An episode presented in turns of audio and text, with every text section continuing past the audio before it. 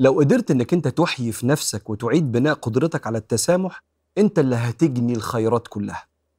اول خير هو الراحة النفسية. الحسن البصري كان بيقول: لو شتمني عبد في إحدى أذني ثم اعتذر في الأذن الأخرى لسامحته. فاهم الكلام ده؟ لو حد شتمني وبعدين على طول اتأسف، أنا مش المفروض الموضوع يكمل معايا. خلاص هو اعتذر، خلاص الموضوع خلص، عشان أكمل يومي من غير تخيلاتي السلبية. مش هفضل شايل، لأن كله ابن آدم خطاء في حق الله وفي حق البشر.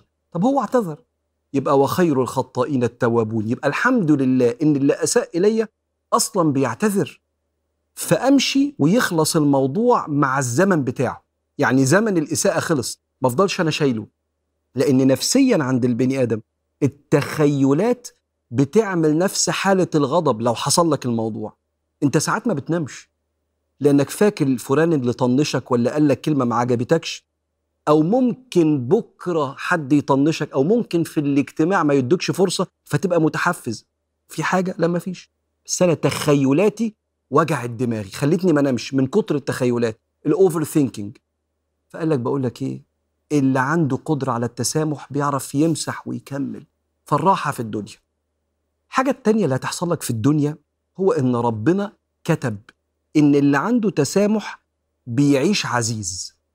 سيدنا النبي قال كده، قال: هحلف لكم على ده، 3 أقسم عليهن وأحدثكم حديثا فاحفظوه، ما نقص مال من صدقة.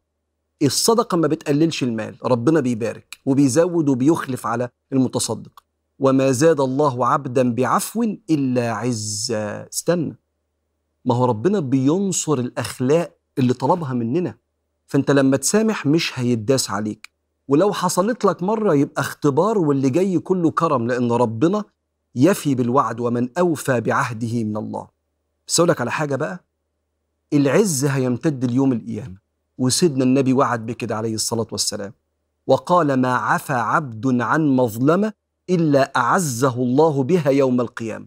أيوة، لو سمحت واحد في الدنيا ظلمك وهو غلطان، وبالكلام كده بتاع البشر ما يستحقش، معلش أنا باقي على العلاقة، ده أخويا ولا دي مراتي ولا جوزها ولا دول أهلي ولا قرايبي، عشان خاطر ربنا، عشان خاطر سيدنا النبي عليه الصلاة والسلام.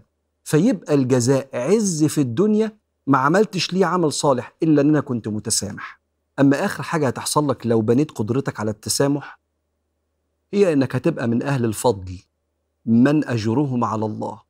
أيوة، يوم القيامة قبل الحساب، كما في بعض أحاديث النبي عليه الصلاة والسلام: ليقم أهل الفضل أجرهم على الله. دول مين دول؟ لأن ربنا بيقول: فمن عفى وأصلح فأجره على الله. ليقم من كان أجرهم على الله. مين أهل الفضل دول؟ اللي النبي قال لهم: خليكم أهل الفضل. كيف يا رسول الله؟ اعط من حرمك، صل من قطعك، اعف عن من ظلمك. ده مش كلام مثالي ولا كلام أيام سيدنا النبي كان بيتعمل، دي قرارات انت بتاخدها في الدنيا اللي قربت تخلص، ويمكن يكون اللي جاي مش قد اللي راح. قرارات بتاخدها عشان تعيش انت في سلام مع هذا المخلوق اللي النبي قال عليه كله ابن آدم خطاء.